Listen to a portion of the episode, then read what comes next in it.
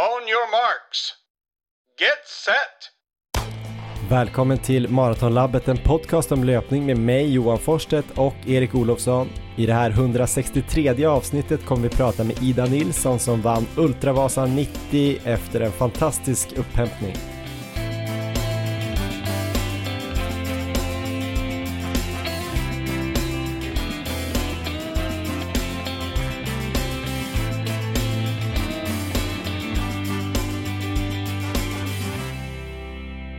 Ja, men då drar vi igång med avsnitt hundrasextiotre av podcasten Maratonlabbet. Varmt välkomna, det är slut på semestern och nu är vi tillbaka till vanliga rutiner med bra träning, bra mat, bra sömn, rolig löpning och förhoppningsvis lite utveckling på det, eller hur Erik Olofsson? Exakt så Johan.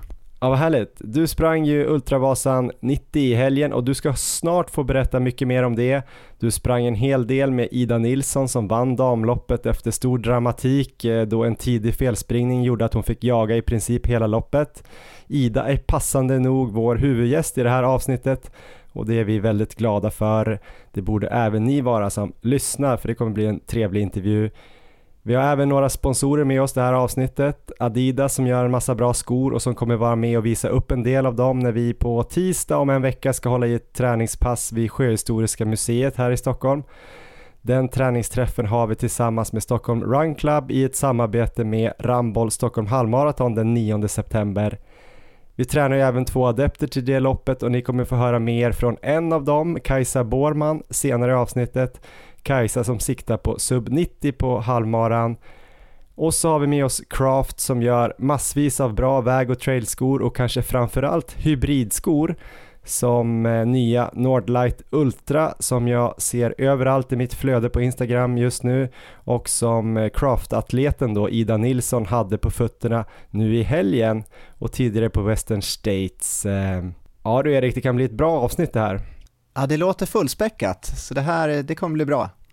Ja, så här i början Erik brukar ju både du och jag få prata lite om eh, vår senaste träning. Vi kanske har eh, sprungit något lopp och så vidare. Jag tänker så här att min träning kanske vi kan förpassa till längre bak i avsnittet idag. Jag har sett en liten, liten ljusning. Jag tror att det berodde på mitt gnäll i förra avsnittet. Så jag har tänkt att jag ska gnälla ännu mer i slutet av det här avsnittet, för då kommer jag kanske vara otroligt bra om, om två veckor. Sen har jag också fått ett litet, litet tips av Ida Nilsson i intervjun som kommer lite senare här ju. Eh, hur jag ska komma tillbaka. Så att då kan jag ju plocka upp det där också.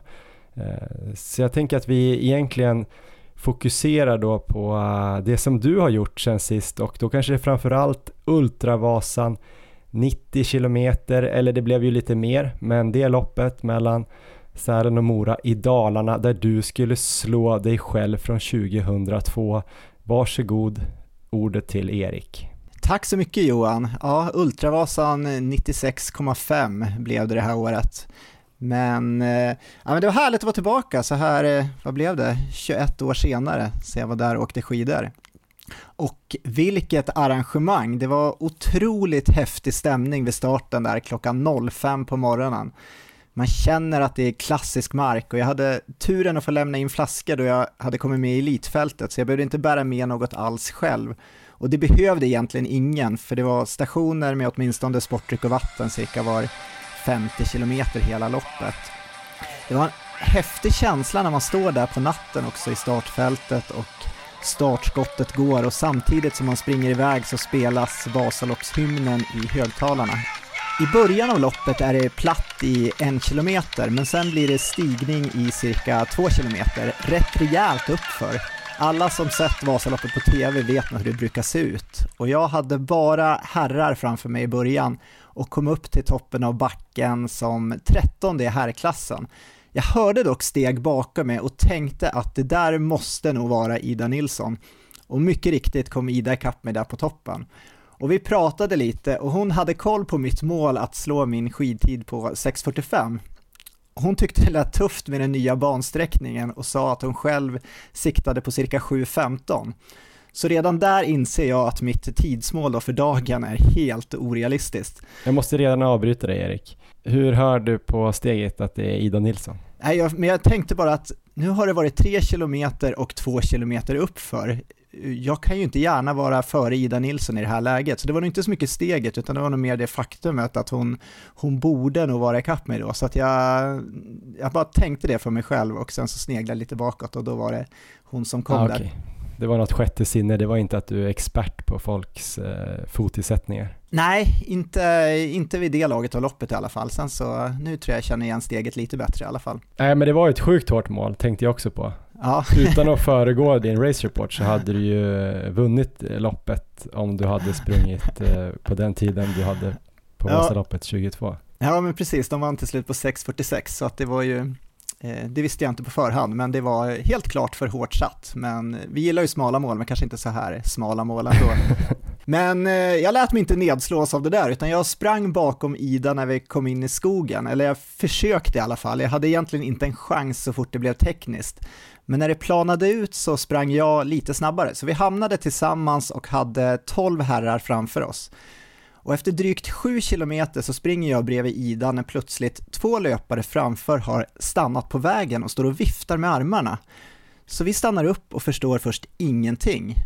Men sen kommer det hela tätklungan på tio pers springande rakt emot oss. Det är Ella Wollson, Jocke Lantz, Micke Ekvall, Olle Meijer, Viktor Stenqvist som vann i fjol, Sebastian Spehler från Frankrike som vann tjugoett, Piotrowski från Polen som tog silver på E M i tjugofyra timmars löpning med flera. Så det är ett rätt hyfsat gäng som kommer joggande emot oss.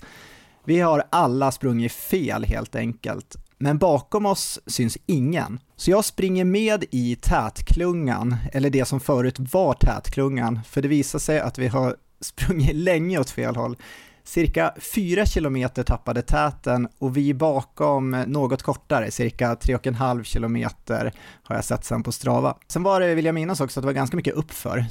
Och så då var det ju liksom nerför på vägen tillbaka då, men ja, det var inte, det var inte optimalt. Och när vi till slut ser löpare igen, då är det i form av ett långt lämmeltåg som ringlar in i skogen där vi alla sprang förbi för femton tjugo minuter sedan. Så det är bara att ge sig in på stigen och försöka passera de mängder med löpare som nu ligger framför oss. Och när man hör det här så kanske det är lätt att tro att man skulle bli uppgiven och negativ, men jag upplevde inte det alls. I tätklungan, när jag pratade med dem innan då de sprang ifrån mig där inne i skogen, så var alla rätt klara på att eftersom alla favoriter ändå låg där så skulle det handla om dem på slutet, så det skulle bli rättvisa förhållanden. Den enda som nog hade det väldigt tufft mentalt där var väl Ida Nilsson som var den enda damen som kom fel och direkt tappade massor av tid på alla konkurrenter, kanske femton minuter ungefär. Själv så försökte jag se det komiska i situationen. Det var ju ändå rätt bra poddmaterial att vara mitt i allt det där, tänkte jag. Och sen så blev det också en väldigt unik tävlingssituation, något som aldrig händer annars. För här var plötsligt de snabbaste löparna långt ner i fältet och sprang om motionärerna. Så jag tyckte bara det var kul. Och sen var alla så, alla var så otroligt hjälpsamma. De höll åt sidan, så när vi kom springande bakom så alla peppade och var glada. Och det var mycket hejarop både från oss som passerade och från de som blev, blev passerade. Så det var en väldigt härlig stämning där i skogen. Men vad var det som hände vid själva felspringningen då, och hur kom de andra på rätt väg? Jo, det som hade hänt, det, och den som upptäckte det först var ju mister Ultravasan, han själv, Jonas Bud, som för övrigt då var först upp till Smågan efter drygt tio kilometer. För Jonas var väl den då som kom första bakom mig och Ida. Vi var väl de sista, tror jag, som sprang fel.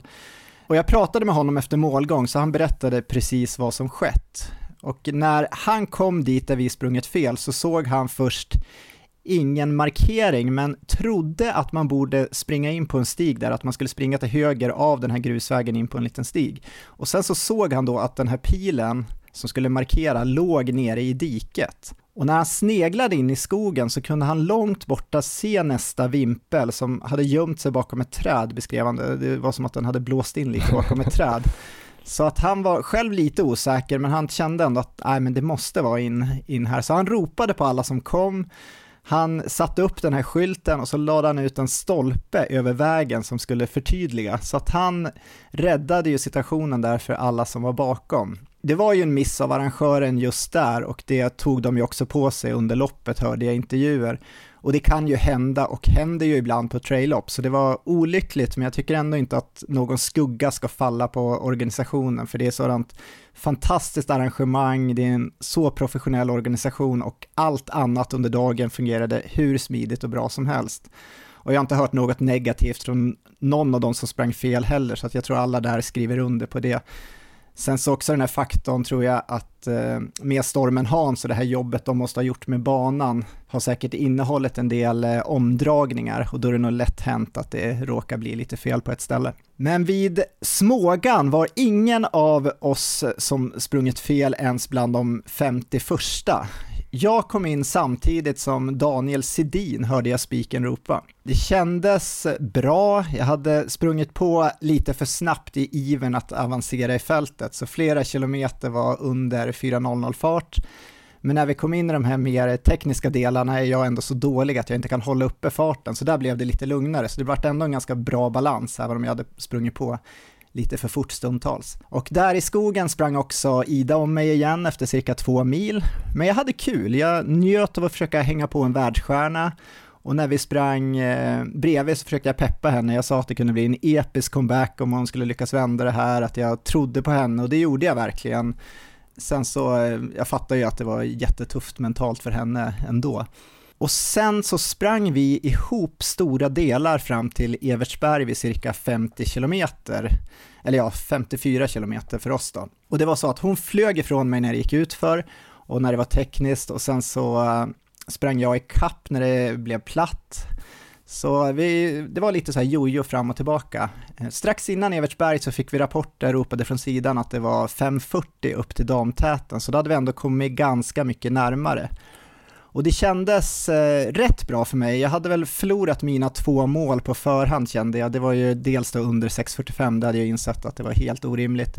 Och sen hade jag också siktat på en topp tio-placering, vilket jag också tänkte var orimligt med felspringningen då. Men jag tyckte det var lite kul att följa jakten på damtäten, så det var lite min motivation där i loppet, att försöka hänga med Ida så länge det gick. Problemet var bara att efter Evertsberg så hade jag inte en chans. För då började det gå nedför, och jag hade redan märkt att Ida var mycket snabbare än mig utför, men nu var det som att hon vred på en turbo efter fem mil, för jag sprang ändå rätt fort tyckte jag, och det var ju inte teknisk utförslöpning utan det var ju asfalt, men hon försvann bort från mig. Så det var bara att springa på själv istället. Och jag tyckte väl att jag höll i det rätt bra till cirka sextiofem kilometer, men där började jag få en mental svacka. Jag kände inte att jag hade något riktigt syfte att gräva så här djupt som det behövs i det läget och loppet. Och mina mål på förhand var borta, så att jag tänkte väl mest efter ett tag att nu joggar jag hem det här loppet, och ja, det får bli vad det blir. Men vad låg du då, då i härfältet för placering?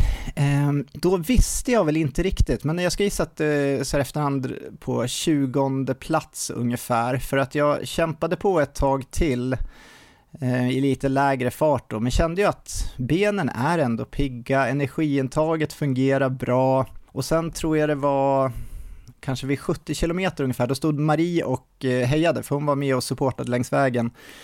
Det var inte så mycket langning den här gången, men det var mer ja, heja och sådär. Så jag sa till henne då, kom jag ihåg, att jag behöver ett syfte, och frågade henne då vad jag låg till. Och då hade hon inte koll på det, men sen så tittade hon upp det och skickade ett sms till min telefon då, som jag sprang med. Och jag fick alla meddelanden så här uppläst i lurarna, så då fick jag uppläst att jag var sextonde man vid cirka sjuttio kilometer. Fast du var ju redan sextonde här vid Evertsberg, ser jag. Så du låg nog bättre till än vad du trodde. I alla fall i herrklassen. Jaha, ja, annars hade, antingen tog jag inte så många däremellan då, eller så låg jag, ja, det kanske jag låg lite bättre till där inne. Eh, men, men det var där någonstans i alla fall, så att topp tio kändes eh, just då ändå långt borta, men vid nästa passering så hade jag ändå avancerat till en tolfte plats, fick jag höra. Och under den sträckan som kom då så passerade jag först en gående Sebastian Spehler, och sen en ukrainare som var med och sprang fel i början. Och då insåg jag att nu borde jag vara topp tio. Och sen fick jag mycket riktigt det uppläst i lurarna strax efter. Så då ändrades väldigt mycket, för nu hade jag plötsligt ett syfte, hålla en topp tio-placering. Så på väg mot Eldris då, vilket är den sista stora stationen, det är med nio kilometer kvar, då passerade jag ytterligare en av dem som sprang fel i början som nu gick. Så vid Eldris insåg jag att jag var nia. Och jag visste att jag ändå hade gått bra ett tag och de jag passerat hade sett rätt slitna ut. Så då tänkte jag att nu behöver det inte bli så tufft, jag kan eh, jogga hem den här placeringen ganska bekvämt, jag har inga tidsmål, ja, men det blir bra, jag kör på det. Och då hör jag i lurarna, Oscar är en minut bakom dig, ös nu.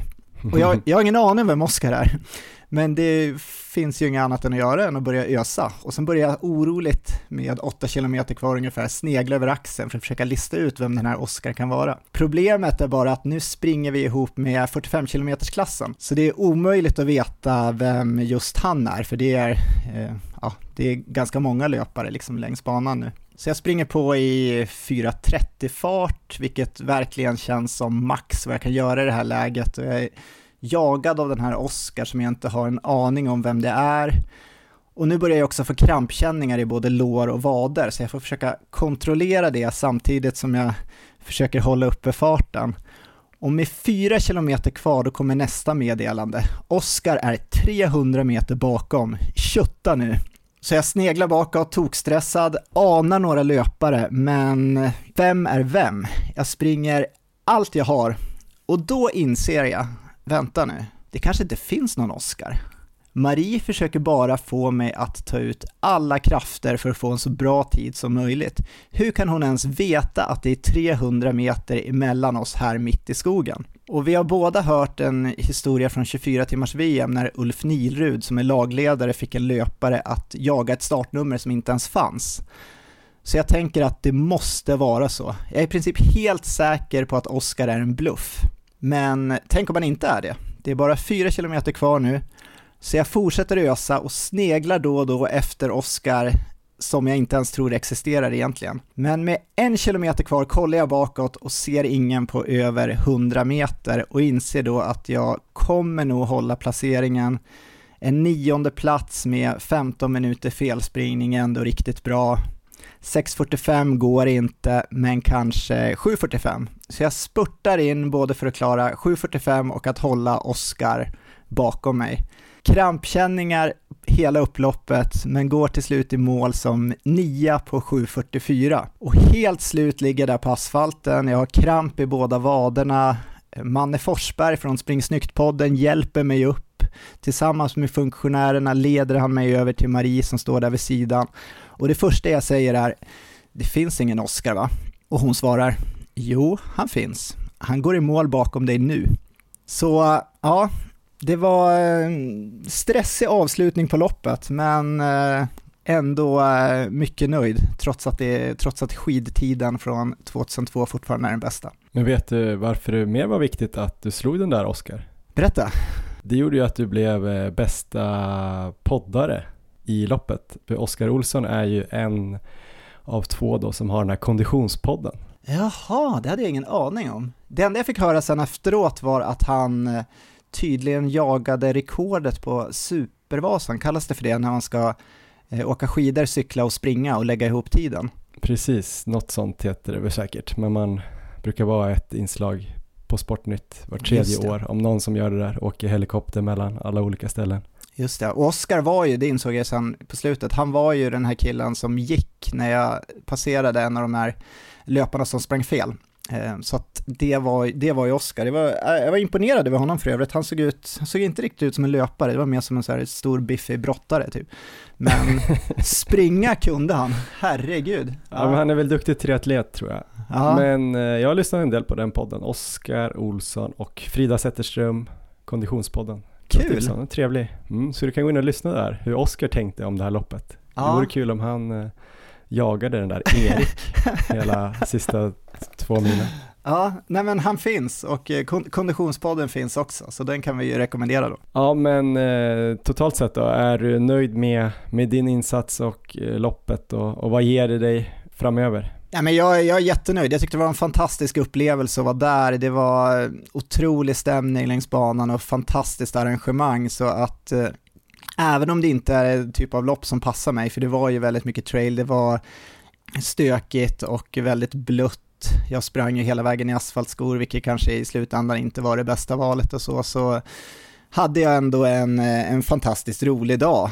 Ett jättekul lopp, så att jag är jag är nöjd. Jag fick nå ut det jag hade i kroppen för, för dagen. Så ja, fantastisk stämning, jättekul att träffa alla både innan där och kanske framförallt efter målgång, så var det ju massor av folk som kom fram och pratade, så eh, kan ju verkligen rekommendera att springa Ultravasan då för alla. Och eh, är det någon som jag tror det här loppet skulle passa, så är det faktiskt dig, Johan. Det här, jag tänkte på det efteråt, att det här, det här måste vara det optimala loppet för dig. Det, det finns liksom platta delar där man kan springa på, men så är det mycket av den här stökiga terrängen som du gillar också lite, och eh, varierat. Och mm.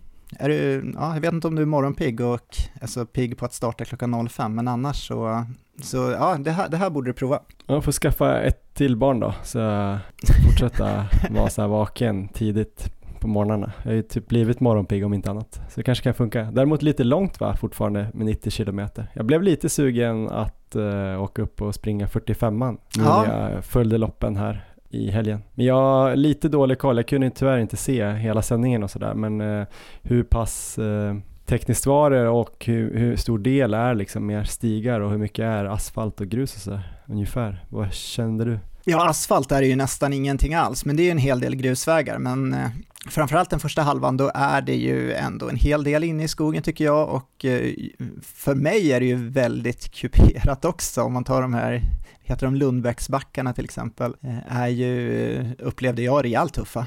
Är det lite upp och ner då som på Lidingöloppet, eller är det längre upp och längre ner så här, lite Lidingöloppet på steroider? Ja, lite så ska jag beskriva det, så att det inte, det är inga monsterbackar upp eller ner, men det är ändå en hel del backar. Och sen så avslutningen är väldigt lättlöpt, så det var ju skönt när man kom dit, men ja, jag tror du skulle jag tror du skulle gilla det här, Johan. Sofia Sundberg som kom tvåa då på damsidan och, och länge ledde, hon bytte skor tydligen i Evertsberg. Var det något som du hade kunnat vinna på, typ? Jag har haft ett par andra skor i början. Ja, jag tror det är så här i slutändan. Jag funderade väldigt mycket innan. Jag har haft lite kontakt med Sofia innan bland annat, och andra också gällande skoval. Jag vet att i Pace on Earth-podden så tipsade de om det, att man kunde byta skor vid Evertsberg där. Så det hade nog varit det bästa skovalet så här i efterhand just det här året, när det var ganska blött. Det var en hel del spänger som var helt täckta med vatten och ganska lerigt stundtals. Så att skulle jag göra om det i efterhand skulle jag nog ha någon form av lättare trailsko första halvan och sen så byta till Adios Pro som jag nu sprang hela vägen i då i Evertsberg och avslutade den. Just det. Men, men det, var lite, det var lite varierat där. Vinnaren på här sidan sprang ju i mm, asfaltskor, medan den här fransmannen då, Sebastian Spehler, såg jag hade trailskor, så att det, var, det var olika val där också i täten vad man gjorde. Intressant. Vi kommer återkomma mer till Ultravasan snart. Vi har ju en intervju med Ida Nilsson, en lång intervju med lite tillbakablick från helgen och även lite framåtblick. Sen har vi en kortare som du gjorde med Jeppe Lundberg som vann Ultravasan fyrtiofem här i klassen på nytt banrekord. Så fortsätt lyssna. Här kommer lite meddelanden från våra sponsorer också.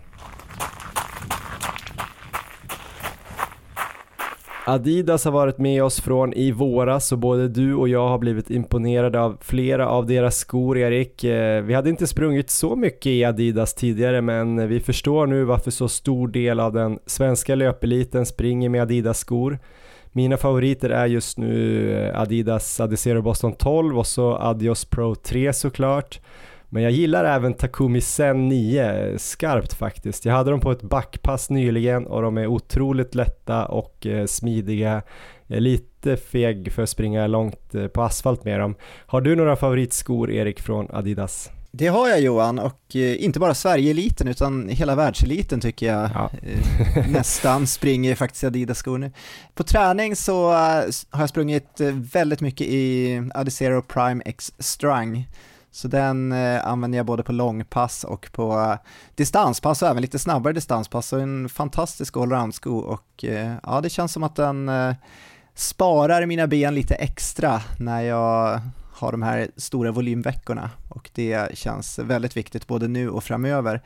Så den är väl den som jag springer mest i på träning i alla fall. Och eh, mm. på lopp så har jag ju sprungit allt i princip i Adios Pro tre på slutet, och även här på Ultravasan nittio så valde jag den skon i hela loppet faktiskt. Så en fantastisk sko, framförallt då på asfalt förstås. Så som en maratonsko till exempel, om man har en höstmara framför sig så måste det vara ett extremt bra val. Mm. Och är man lite nyfiken på att prova Adidas skor så tycker jag att man kan komma till eh, Sjöhistoriska museet nästa tisdag, alltså tjugonionde augusti. För då kommer vi och Stockholm Run Club hålla i ett träningsevent inför Ramboll Stockholm Halvmarathon. Adidas kommer vara på plats och eh, köra lite så här try-on session-aktigt som vi gjorde där i våras när de hade med sig lite olika skor som man fick prova då eh, på passet. Jag vet inte just nu exakt vilka modeller som de kommer med sig, men på något av de passen vi hade hade de i alla fall Adios Pro tre och Boston vill jag minnas. Eh, men det här eventet är i alla fall mellan arton och nitton då på tisdag. Vill man prova skor så kan man förslagsvis komma lite tidigare så man hinner prova ut rätt storlek och sådär.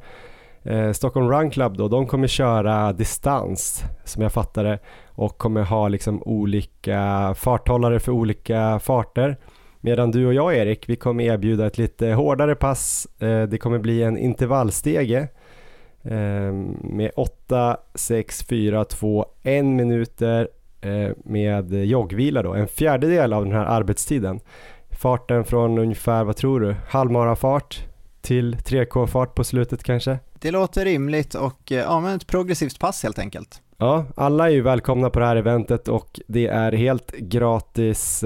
Kolla mer i sociala medier, dels på Ramboll Stockholm Halvmarathons sidor och på våran sida då, så får ni veta ännu mer säkert. Men arton till nitton på Sjöhistoriska, kom gärna en kvart innan så kan ni prova skor eller eh, snacka lite med oss. Vi har också ett samarbete med Kraft som ni kanske vet. Vi har ju tidigare pratat om bland annat C T M Ultra tre och Endurance Trail som vi har gillat båda två. Nyligen släppte ju Kraft en ny hybridsko, kanske man ska kalla det, Nordlight Ultra, som är uppbyggd lite som en vägsko med mycket dämpning i mellansulan och med en mjuk och luftig ovandel. Men den har ju också en lite... en ganska grov yttersula mönstrad, så man får ju även lite bättre grepp i, ja, om det är lite mer terrängaktigt. Mellansulan är gjord i något som heter Sear Foam som är, ja, men det är nytt material från Kraft. Det är lätt, mjukt, dämpande, ger stor energiåtergivning i steget. Den är som sagt ganska uppbyggd. Det är hela fyrtio millimeter i hälen, dropp på sex millimeter. Den väger väl in på strax under tvåhundranittio gram i U S nio. Och eh, det här är en sko för de som vill springa långt på flera olika typer av underlag. Till exempel på Ultravasan, Erik. Och, och det här hade jag nog sagt även innan jag visste att Ida Nilsson hade på sig de här när hon vann just det loppet här i helgen. Så eh, det kan vara något för dig eh, nästa år, Erik, när du kommer tillbaka så ska få revansch på dig själv från tjugohundratvå och springa sub sex fyrtiofem. Ja, men jag tror det här är ett väldigt bra val, och eh, även om jag inte sprang i den själv så såg jag ju skon mycket under loppet när jag sprang där eh, bakom Ida där, så att det var ju, ja, jag funderade mycket under loppet vilken skorivå hon hade på sig, och den eh, fungerar nog utmärkt hela loppet, men eh, framförallt lite en fördel där eh, första halvan när det var stökigt. Så det kan mycket väl bli den skon jag kommer välja om jag kommer tillbaka nästa år till Ultravasan. Mm, gå in och läs mer på Crafts hemsida eller gå in på Löplabbet och prova, eller kolla bara runt i sociala medier där den finns överallt just nu som jag såg det. Tack Craft! Nu ska vi tillbaka till Dalarna och Ultravasan. Vi ska prata med damvinnaren i nittio kilometersklassen som gjorde en heroisk insats, får man väl säga, när hon som enda dam då sprang fel i början, nästan fyra kilometer fel, och ändå kunde komma tillbaka och vinna loppet. Jag pratar såklart om den imponerande ultralöparen Ida Nilsson. On your marks. Get set.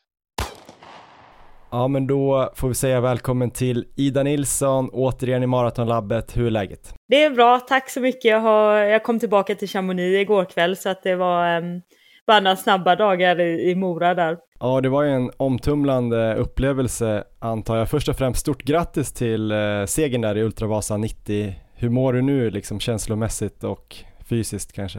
Ja, tack så mycket. Jo, men jag mår ganska bra faktiskt. Att, eh, jag var just ute och joggade en liten morgonsväng, och eh, jag har ju varit betydligt sämre ben efter Ultra.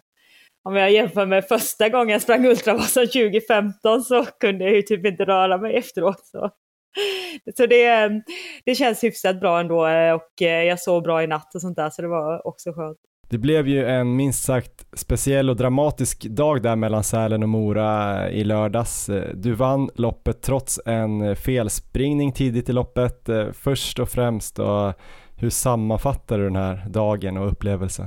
Ja, det var ju ganska ja, traumatiskt, för att eh, jag hade känt mig väldigt bra i veckan innan, och eh, också på morgonen där. Så att det, det kändes liksom den här första långa backen att eh, jag bara sprang på. Så att jag tror att jag snabbt fick eh, en lucka till de andra damerna, och ja, men hängde på där, och det kändes eh, liksom lugnt och fint, och t- kände att ja, men jag har en bra dag här. Och sen blev det ju redan då efter, det var någon vätska där vid runt fem kilometer, och eh, så sprang vi en lång grusväg liksom lätt utför. Så att man sprang ganska snabbt där, och eh, så tror jag att det liksom, ja men någon miss, antingen om någon tagit ner det eller om det bara var missat att sätta ett band eller pil, så att vi skulle upp snett liksom bakåt i skogen, så det var ju väldigt svårt och se när man kom utför på, på en grusväg när det inte var något stopp. Eh, och jag hängde ju bara på eh, härtäten också, så att eh, ja, jag hade ingen tanke på det ens förrän när, när, vi, vän, liksom, när vi hade sprungit två kilometer ut, och så ser vi, eh, för då sprang jag med Erik där och en polack, vi sladdade lite, och sen var väl eh, de andra i täten lite mer samlade, så kom de helt plötsligt emot oss och hade vänt, och Och bara, jag bara kände hur jag, liksom, allt sjönk i magen, för att när de vände då förstod jag att det var långt vi sprungit fel också, för det hade inte funnits ja, men på, på länge då någon annan väg liksom, att det måste ju ha varit precis då vid vätskan som vi sprang fel liksom, efter. Eh, så att eh, ja, det var ju bara att springa tillbaka där, och det kändes ju extra tråkigt att jag bara, usch. Jag kände att de kunde ju ändå göra upp sinsemellan liksom, att alla hade gjort den här felspringningen och det var ingen fara, men jag insåg att jag var ju enda i damklassen då som gjort den här fyra kilometer extra loopen, och att ja, men tappat extremt mycket tid i och med att det, det är ju jättemycket med, med femton minuter på ett sånt lopp som Ultravasan som är snabbt liksom, och så här. Det är ju inte ett liksom tjugo timmars bergslopp där det eh, kanske skulle gå lättare liksom, så att, och sen visste jag hur duktiga de andra var också liksom, med Eh, ja, men irländskan som eh, var trea på Comrace i våras, och eh, Sofia som också sprang jättebra, och flera andra duktiga också liksom, så att det, det kändes ju väldigt mastigt liksom. Jag bara, det kommer ju inte gå. Fanns det någon tanke att liksom eh, bryta, eller flög det något sånt genom huvudet? Eller? Jo, men jag började ju fundera lite att jag bara, ska, ska jag bara liksom springa igenom det här och sen ändå vara liksom, ja, men kanske ta mig upp till en liksom femte, sjätte plats, och sen ja, men sabba C C C också liksom, att, eller ska jag bara bryta och sen spara mig då till det eh, och försöka göra ett bättre lopp där, för att nu hade jag ändå prioriterat Ultravasan att göra det riktigt bra, och sen se ja, men C C C två veckor efter att det får bli som det blir, eh, och jag ska göra så bra jag kan, men att det är klart att det inte är optimalt och, och springa eh, nittio kilometer två, eh, mindre än två veckor innan. Så så var ju mina tankar innan, och, eh, men så kändes det så tråkigt att jag kände att jag verkligen kände mig bra den dagen, och det var en jättefin morgon, och eh, alltså bara bryta när man inte är skadad eller något annat problem känns ju, och, och jag har rest dit för att springa, så det kändes ju också jättetråkigt. Så att jag tänkte väl att jag menar i alla fall att jag, jag springer så det blir ett bra långt till, till Evertsberg, och så ser jag lite hur det går liksom, och eh, så, så det var väl tanken liksom, att eh, jag springer på lite, men jag hade inte så stora förhoppningar där i början. Att jag vet, Erik försökte peppa mig så bara, men du kommer ta ifatt och sånt, och, och så är man nästan lite sur att bara, men vet du hur långt det är att försöka ta ifatt? De är, de är inte liksom så här motionärer man ska springa ifatt liksom femton minuter, utan det är liksom riktigt duktiga löpare så, så att. Men när börjar liksom humöret vända om? Du kanske var lite sur på felspringningen där i början. Liksom när kände du att du kom in i det igen? Du började ändå ta in direkt ju.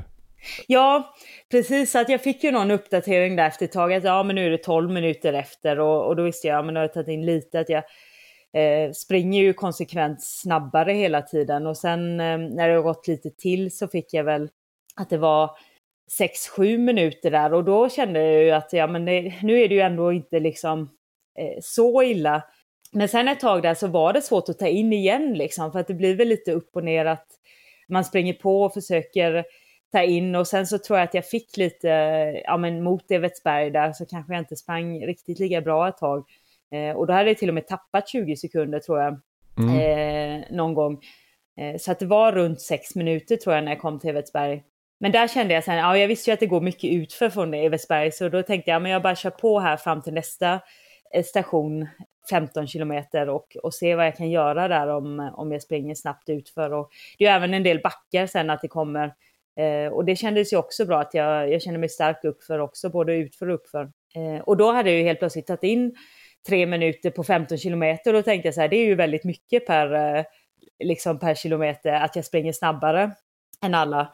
Så, så, så då började jag få upp hoppet faktiskt när jag eh, insåg det, för inom tre minuter går ju liksom eh, och, och det var ju hyfsat långt kvar då också, så, så där kände jag så här, ja men nu, nu, eh, nu ska jag bara köra på och försöka liksom. Du kom i kapp eh, mellan Högberg och Eldris någonstans. Um, hur var det liksom först att, att se Sofia Sundberg där framme och sen komma i kapp och passera?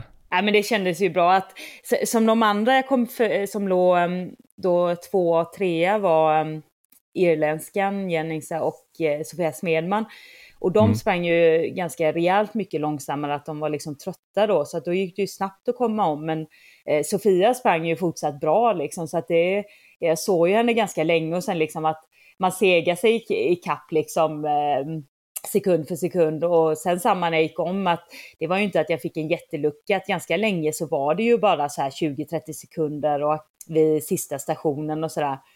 Men jag kände väl ändå att liksom, jag var inte helt slut, att jag, jag hade det liksom när, om jag hade varit tvungen att eh, trycka på lite till liksom. Så att eh, det, det kändes bra att, eh, att det äntligen gick liksom, och det var väl också skönt att det hände lite innan sista stationen, att det var jobbigt om man måste vänta precis kilometrarna innan mål liksom.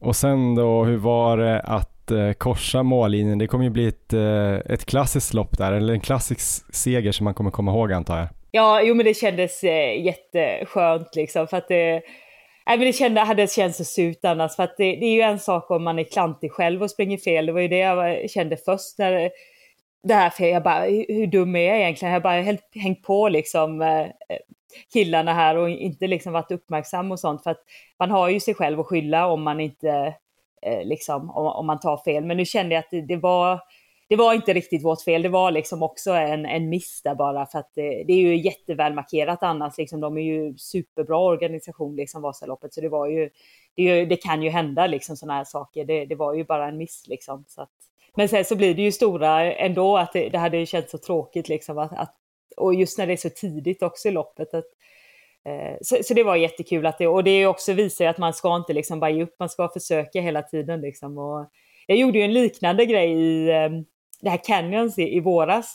Eh, att jag sprang fel. Och, och det blev också väldigt jobbigt. Jag var tvungen att jaga där för att få den här topp två golden ticket.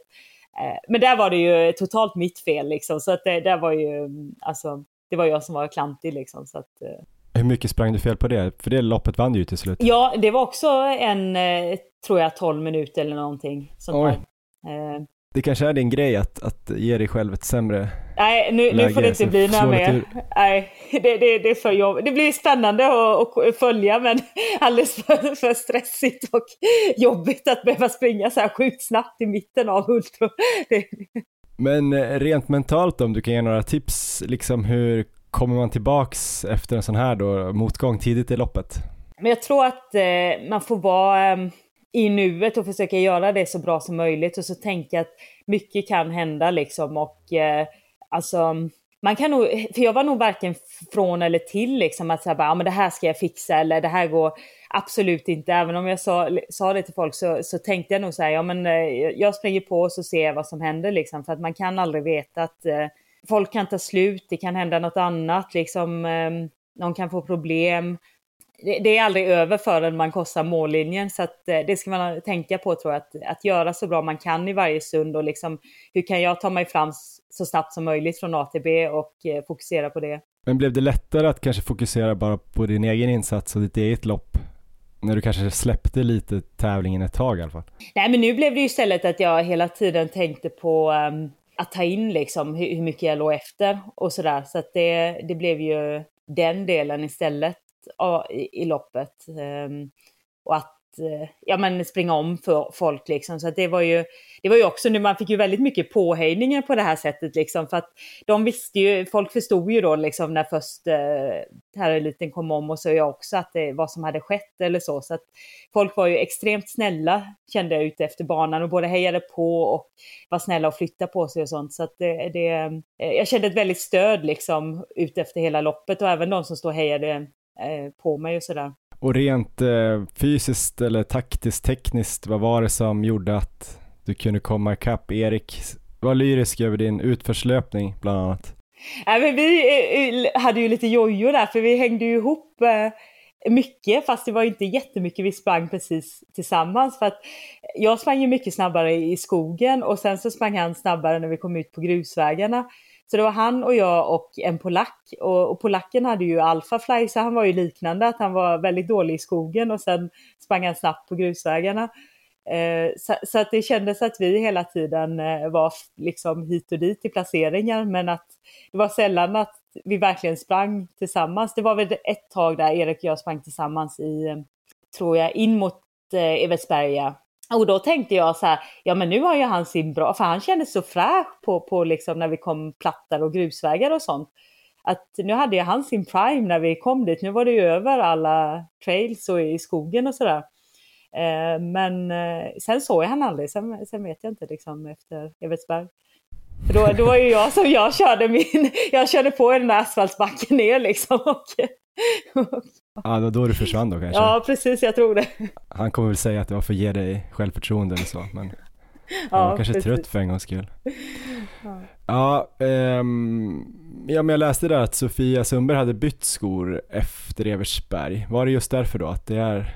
Jag har inte så bra koll på banan, men det är lite mer lättlöpt efter. Ja, precis. Att, eh, nu var det faktiskt ganska mycket mer stig än det brukar vara med nya banändringen. Först att man fick en mer uppförsbacke då, och att eh, det blev tillagt två kilometer i starten. För man brukade starta med en väldigt snabb asfaltsväg första fem kilometrarna. Så att det var lite skillnad, och så var det mer stig och mer tekniskt också, för det mer ny stig än vad jag kommer ihåg. Och så också med att det regnat så mycket så var det ju blötare och en del spångar under vatten och ja, men lite, lite knixigt liksom. Så att jag tror i första delen eh, är ju svår att springa med, med vägskog hur det var nu liksom. I vanliga fall så Så tror jag en vägskog kan funka liksom, i det är torr och fin stig och det är liksom inte så mycket, men nu tror jag det var smart att ha en, en, en sko med bättre grepp under första delen.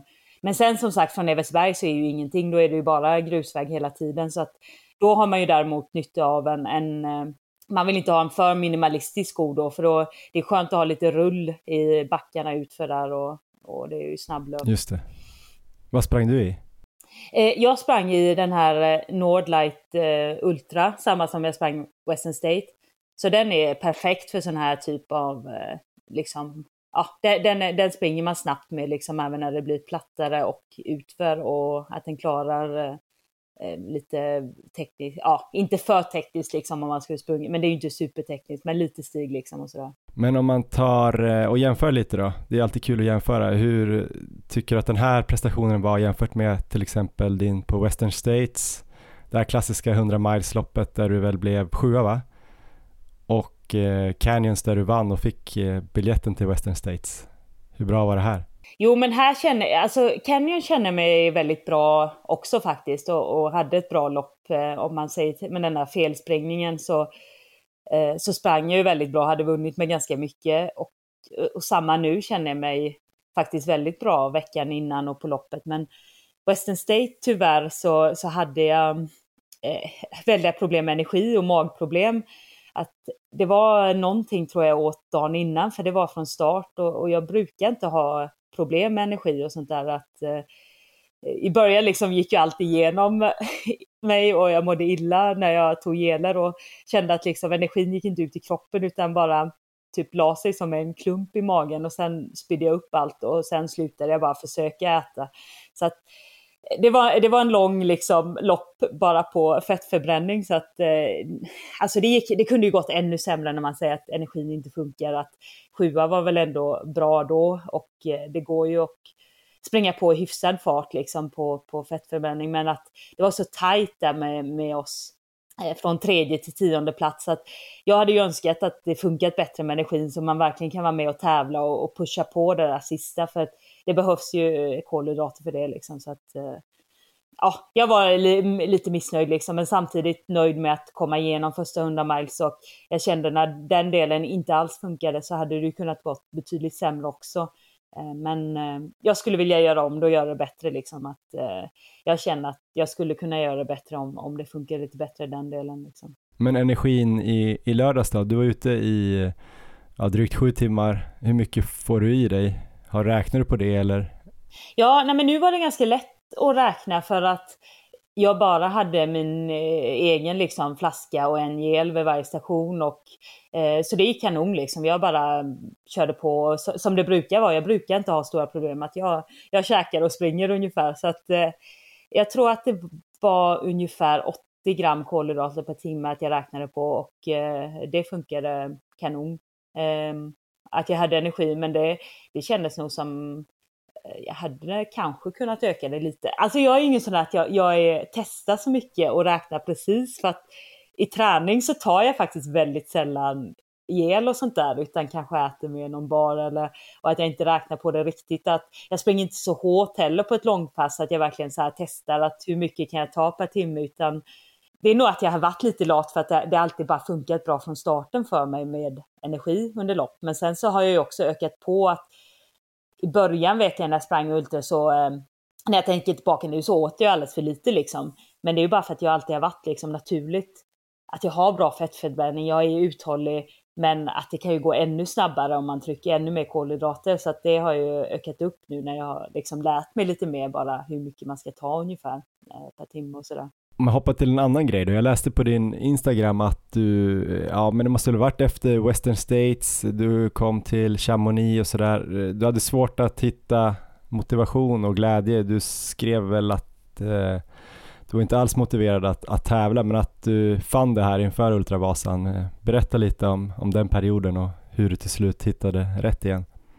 Ja, precis. Det, det gick ganska snabbt liksom. Att, jag är ju lite antingen eller människa. Att det, det var segt efter Western State. Och jag tror det är lite, ja, men dels att det var min första hundra miler, och också att jag hade ju väldigt lite energi efter, under loppet och också efter loppet. I och med att jag bara fortsatte och, och spy och må väldigt dåligt hela natten och sånt där. Och lite sömn. Så att Det, det var, jag har aldrig varit liksom så dålig återhämtning efter ett lopp tror jag som, som det blev. Så att det tog, tog lång tid eh, och det var liksom, och sen när det gått några veckor då, då var ju både att jag kände mig, jag är fortfarande inte återhämtad, men nu är jag i dålig form också. Så att eh, det var det här mellanläget att man bara, ska jag bara försöka börja träna eller ska jag bara vila mer? Och, men om man bara börjar vila mer, att det finns fler lopp, då, då är liksom säsongen över.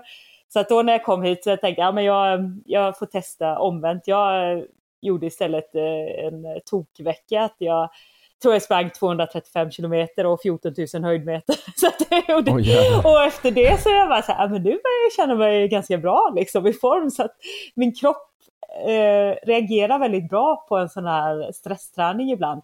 För jag vet det har varit så andra gånger också.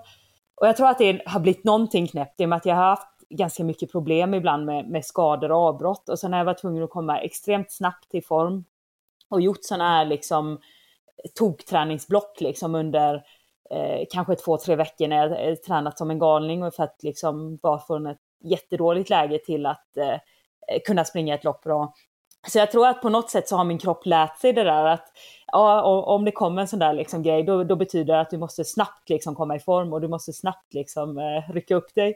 Så att det, det, det funkade väldigt bra igen, och eh, efter det så, så kände jag så här, ja, men det, det kom också tillbaka liksom. Det var kul att springa eh, Chamonix, och att eh, kroppen reagerade bra igen liksom, på träningen, och eh, så tog jag det lugnt veckan innan eh, Ultravasan.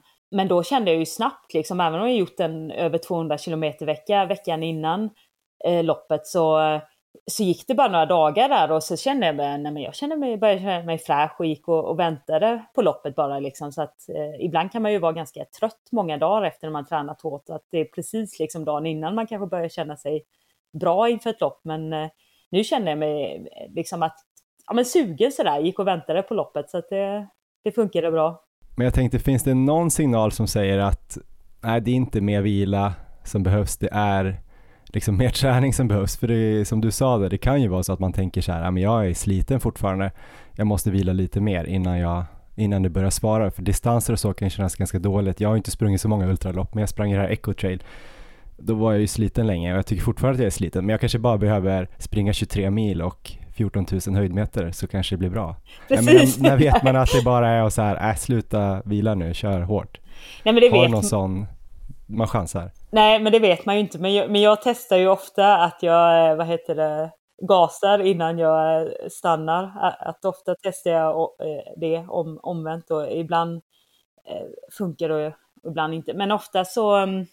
Ja, alltså jag gillade ju inte heller riktigt liksom, för att det finns ju såklart en risk och en skaderisk och sånt där när man bara gör plötsliga snabbträningar. Så att, eh, men nu hade jag ändå så mycket grund i bak eh, under hela året att det har gått bra med träningen och sådär, att jag inte haft några skavanker, och att jag kände mig tålig, så bara att jag inte kände mig i någon bra eh, toppform. Det kändes lite bättre denna gången, men vissa gånger när jag gjort det så är det ju bara så här, nej, men det här är ju egentligen inte att det är en risk skademässigt, men jag vet att jag kanske fysiologiskt svarar bra på det, att, man, att jag tränar väldigt mycket, men jag vill ju kanske inte egentligen göra sådana där plötsliga träningsökningar, men ibland har det varit lite ett måste om jag har velat prestera på det loppet kanske, till exempel. Och sådär. Och nu då, du nämnde ju det här i början att det är C C C nu som väntar, alltså fredag nästa vecka, alltså tio dagar efter att det här släpps. Hur stort fokus har du på det, och hur ser uppladdningen ut efter Ultravasan här nu? Ja, nu kommer jag ju bara göra ganska lugn träning i, emellan och återhämta mig, för att det, det är ju ingen tid att göra så mycket mer träning nu, utan så att eh, jag kom tillbaka till Chamonix, och jag tänker jag kanske gör någon så här att man hajkar upp och kan ta lyften ner, och ja, men lite kortare pass, och bara försöka ja, återhämta mig emellan här, så att det... Men vad tror du om dina chanser, och hur tänker du inför loppet? Eh, är det liksom ett prioriterat lopp, eller var det Ultravasan? Och i fjol så klevde jag av samma ja, lopp efter nej, men som mil. Sagt, om jag verkligen prioriterat C C C, då hade jag inte sprungit Ultravasan, utan nu resonerar jag så att eh, jag, jag känner att jag tränade mer liksom plattare löpning i år inför Western States och det här långa flagstaff-uppehållet, så att Ultravasan passade bra, och jag kände att det var kul att göra ett lopp i Sverige, och att det var länge sedan jag gjorde den, och jag kände att uppför har jag inte funkat så bra på sista tiden. Jag har känt mig dålig uppför, och att jag kände då eh, tidigare som att ja, men jag har nog inte så bra chans på C C C. Så det får bli som det blir efter Ultravasan. Eh, men nu sen jag kom hit så känner jag ändå så här att ja, men det har känts lite bättre. Och eh, jag hoppas att jag kan återhämta mig, och eh, kanske inte ha chans på att verkligen vara i topp där. Men det skulle vara kul att satsa på topp fem liksom. Och eh, ja, jag ska göra så bra jag kan. Och jag känner att utför har jag ju... väldigt bra ben i år, i och med att eh, Western State var så mycket utför. Jag har gjort en del av det här lättlöpta, snabba utför, och C C C har ju en del av dem också. De här utförslöperna som jag passar bra i, som man bara blåser på lite mer, och inte de här jättebranta tekniska utför. Men eh, till sist då, du har ju varit med här, jag tror det är tredje gången. En gång var det väl eh, tjugonitton när du tränade för en vanlig asfaltsmara. Sen fick du ju jättestora problem med, med en fot i ja, över två år nästan. Eh, och sen har du nu haft två år där prestationerna och resultaten har varit jättebra igen. Är det någon skillnad på, på dig, Ida Nilsson, typ sommaren tjugo tjugo och nu humörmässigt? Ja, alltså sommaren tjugo tjugo var ju inte så kul när det var liksom, när det blev två, två år på rad där. Um, jag fick ju en stressfraktur i båtbenet under Hamburg Marathon och det är ju jättesvårläkt ben och jag väntade ju den här liksom året först och försöka få det att läka och sen märkte jag att så här, nej, men det, det är inte bra när jag försökte börja springa och så var det mitt under pandemin där och eh, försöka få hjälp och, och så blev det till slut en dubbeloperation där för det var ett annat problem i foten också och så blev det ytterligare ett år där så att det tog ju tid att komma igen och så år, sommaren efter då kunde jag med springa upp för faktiskt. Jag sprang några lopp eh, som gick lite bättre men det var väldigt svårt för mig att springa utför. Så det har tagit eh, flera år liksom att, att komma tillbaka och förra året blev till stora delar förstört av covid eh, för min del eller post. Eh, jag hade problem efter med mycket sjukdomar så att ja, det, det, det är först i år som jag känner att jag haft ett riktigt bra träningsår och att det eh, börjar gå bra i lopp igen och jag börjar känna det här liksom att jag är genomtränad och stark eh, som jag kände mig runt tjugo arton tjugo nitton. Men har du hela tiden trott på att du skulle kunna komma tillbaks och bli så här bra eller har du tvekat? Nej men det har jag trott, alltså, för det vet jag att jag kan och om man bara har motivationen och är villig att lägga ner lo- jobbet så går det alltid att komma tillbaka, det har jag gjort så många gånger förr eh, så att det har jag inte tänkt att det inte går liksom. Att det tror jag alltid går om man vill och jobbar för det. Och några tips där då, hur man ska tänka. Det finns ju många som lyssnar på den här podden som har dragits med, med sega skador eller får nya skador om vartannat. Nej, men det är, man får inte ge upp liksom. Det är, även om ibland känns det ju extremt, spe, speciellt skador som tar flera år när man är borta så pass länge. Och, och det har jag ju haft flera gånger i mitt liv liksom, där, när det har känts, man är väldigt långt ifrån att vara en elitidrottare vissa tillfällen, men eh, så länge man har motivationen och vill göra jobbet och vill liksom ta sig tillbaka så, så tror jag alltid att det går och, och försöka hitta lösningar och eh, av vad man kan göra och se lite utanför liksom, att det finns ju mycket annan träning man kan göra och Och ibland kan det ju också vara bättre att faktiskt kanske inte träna alls, bara ta liksom ett steg tillbaka om det är bäst för skadan för tillfället. Men jag tror mycket att hitta liksom den motivationen. Man kommer alltid tillbaks. Ja, om man vill liksom. Och det är ju kanske inte säkert man vill ibland. Ibland kanske det inte är värt det liksom. Men så länge man tycker det och så här, ja men jag gillar verkligen löpning och jag är beredd att ta mycket skit för att få springa igen. Då tror jag alltid man kan göra det. Stort tack Ida Nilsson och eh, stort grattis igen och lycka till då om knappt två veckor. Tack så jättemycket. Ja Erik, det där var alltså Ida Nilssons ord ungefär två dygn efter hennes eh, otroliga seger där på Ultravasan. Era race reports eller vad man ska säga överlappade ju varandra lite grann, eh, vilket såklart är självklart eftersom det sprang en hel del ihop. Eh, ja, men du kände igen dig i det du upplevde när du hörde på Ida, eller? Ja, men det gjorde jag ju så, så länge som jag hängde med där. Och eh, jag har ju sett en hel del från sändningen sen i efterhand också vad som hände under den andra delen. Så att, eh, jag är så imponerad just den här beslutsamheten hon visade när hon bara bestämmer sig för att gå i kapp. För det var ju en sån verkligen markant fartökning där när hon börjar verkligen plocka in tid. Så helt otrolig vinnarskalle och jag tror att alla tycker nog att det både var skönt och rättvist att hon lyckades komma tillbaka efter den här felspringningen i början och vinna i slutet. Och sen måste jag också hylla tvåan Sofia Sundberg som har haft enorma problem hela första halvåret med sjukdom och jag tror hon gjorde ett tävlingsdebut här för året. Hon sprang otroligt fint och starkt hela vägen och hon var nog den som kanske var gladast och mest känslosam efter målgång. Och hon ramlade ju dessutom och hade känning i en höft under andra halvan och när man kollade på livesändningen där så kunde man rätt tydligt se att hon sprang med en del smärtor och höll sig mycket för höften. Men höll i det trots allt fantastiskt bra. Mm, verkligen. Sofia som ju hade lite samma sak tjugo tjugotvå att hon hade ett sämre första halvår, men sen kom tillbaka och slog sitt svenska rekord på sex timmars, va? Just det. Så jag hoppas att hon får en längre period nu när det bara går bra. Då kan ju hon bli hur bra som helst. Ja, verkligen. Ja, men då har vi gått igenom hur det gick för dig och hur det gick i, i toppen där, Ultravasan nittio damer. Vem vann höll jag på att säga, det vet jag ju. Men eh, om vi går igenom lite andra resultat då. nittio kilometersklassen herrar då, Olle Meijer. Ja, det var sanslöst imponerande. Olle Meijer har ju, det var hans andra start i ett ultralopp. Han startade ju Ultravasan nittio förra året också och ledde då ganska länge till efter Evertsberg tror jag, men tröttnade där. Höll inte hela vägen det året, men det här året såg han fantastiskt stark ut hela vägen, så att han sprang ganska länge ihop med den här fransmannen Sebastian Spehler som vann tjugo tjugoett, så de låg ihop, men sen så började Olle dra ifrån Spehler och eh, Spehler som sedan klev av loppet, och då hamnade ju istället eh, Piotrowski då, eh, polacken som eh, sprang tjugofyra timmars E M med mig förra året här och eh, tog silver där. Han eh, var kanske en sex minuter bakom Olle ungefär och eh, lite mer bakom några minuter låg Ella Wollson.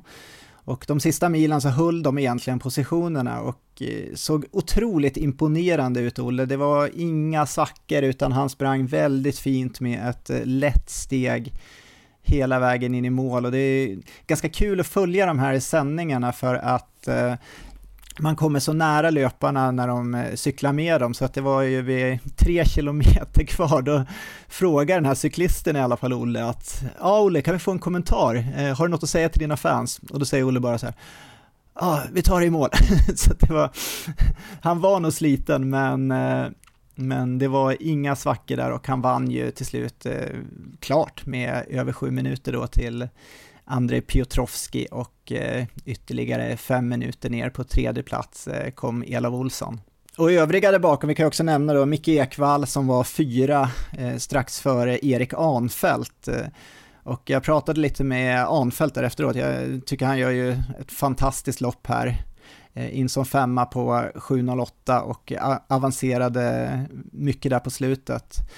Och han nämnde det också där att han hade fått frågan på väg till loppet vem han skulle tippat på om han var tvungen att tippa någon innan loppet där. Och ja, även om kanske inte så många hade koll på Olle Meijer innan loppet så hade faktiskt Anfält det, för att han, då hade han sagt att ah, men måste jag ta någon så tror jag nog att Olle ändå kommer vinna, för att han hade pratat med honom och han har tydligen verkligen siktat in sig på det här loppet och lärt sig från förra året och fixat de bitarna som inte fungerade då. Och ja, i år var det egentligen ingen snack om saken. Han, han vann oerhört välförtjänt.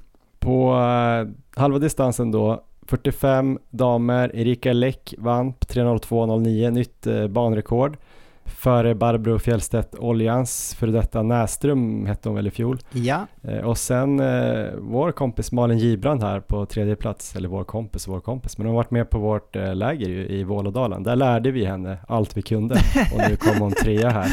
Känns ju härligt, Erik. Ja, jag träffade Malin eh, efter mål så jag stod och pratade lite med henne samtidigt som jag åt lite lasagne och hon var väldigt glad och nöjd och skulle heja in F K-studenternas eh, stafettlag sen. Så att eh, imponerande insats av alla de här tre damerna och eh, ja, men framförallt Erika Läck där som ju, hon hade ju en knapp ledning i början med de första kontrollerna före Barbro men drygade sen ut och eh, hon fick också slita hårt på slutet för att då började hon matchas mot eh, banrekordet som jag tror var tre noll två fyrtio, så att det var, hon fick inte ta det lugnt de sista kilometrarna utan hon öste hela vägen och det såg väldigt lätt och fint ut. Hon springer otroligt snyggt tycker jag med ett fint löpsteg där. Höll i hela vägen och det var väl ungefär trettio sekunder hon hade till banrekordet när hon passerade mållinjen då på tre noll två noll nio. Ja, det steget är ju effektivt och snyggt även på asfalt. Jag har ju kollat på det i tjugo kilometer i Valencia. Just det. Så att, det går fort. Eh, herr, herrarnas eh, lopp på fyrtiofem kilometer, eh, Andreas Lundegård trea och sen var det då Kristoffer Lås, eh, fjolårsvinnaren, tvåa under banrekordet. Men Jaha. Jeppe Lundberg var ännu snabbare och slog väl banrekordet med fem minuter. Eh, vi tar en lite snabbt eh, snack med honom så kan du berätta sen hur du upplevde det. Här är Jeppe Lundberg.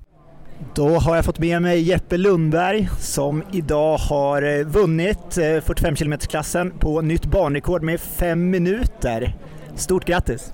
Tusen tack! Hur upplevde du loppet idag? Ja, men det kändes bra. Och sen är det kul att springa lite längre nu när jag sprungit lite kortare lopp under hela sommaren. Så att man är tillbaka där man känner sig mer hemma och trygg.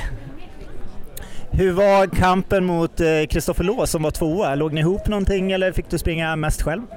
Vi låg ihop i början, men sen började det bli lite mer tekniskt och um, uppför så var det lite starkare än Lås. Så att det var ett parti där det först var lite tekniskt och sen var det uppför. Och då fick jag en lucka och då började jag trycka lite mer för liksom att jag ville inte ha en lucka på trettio sekunder så han kunde se mig. Och hellre liksom försöka få en ordentlig lucka då. Så att kände du redan då att du hade banrekordet inom räckhåll? Ja, jag visste nog i alla fall att antingen jag eller Kristoffer skulle nog slå banrekord i alla fall. Men så vart jag lite orolig för jag hade någon kilometer ner mot tre tretton och så. Då vart jag så här bara, så går jag för hårt nu, kommer jag verkligen hålla? Och sen började det pirra liksom i vaderna eller i baksida lår ganska tidigt i loppet. Så jag var väl lite orolig att jag hade, skulle springa på med någon kramp mot slutet. Grymt jobbat! Vad väntar för dig härnäst?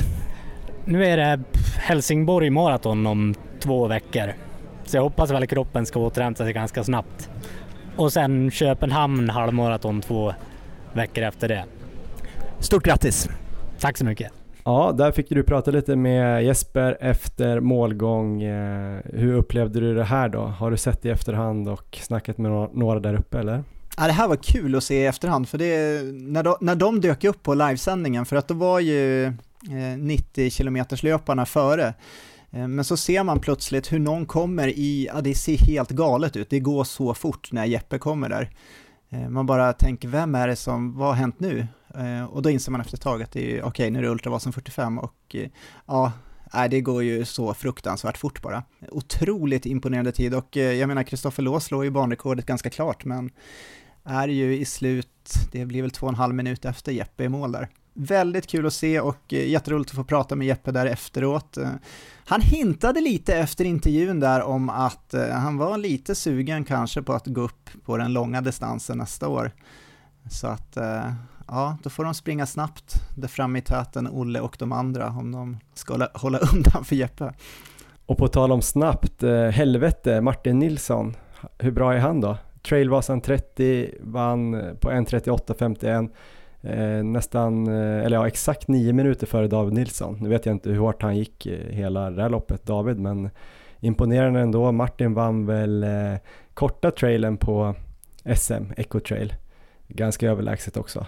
Han verkar o- or- otroligt bra, I F K Umeå. Ja, jag undrar hur bra han är egentligen för att dels på Eco Trail, det var sanslöst imponerande och sen var det väl det här i Skyrunning, var det V M där han också, ja, han plockade väl allt. Det var väl medaljer där och undrar om det inte var seger också där.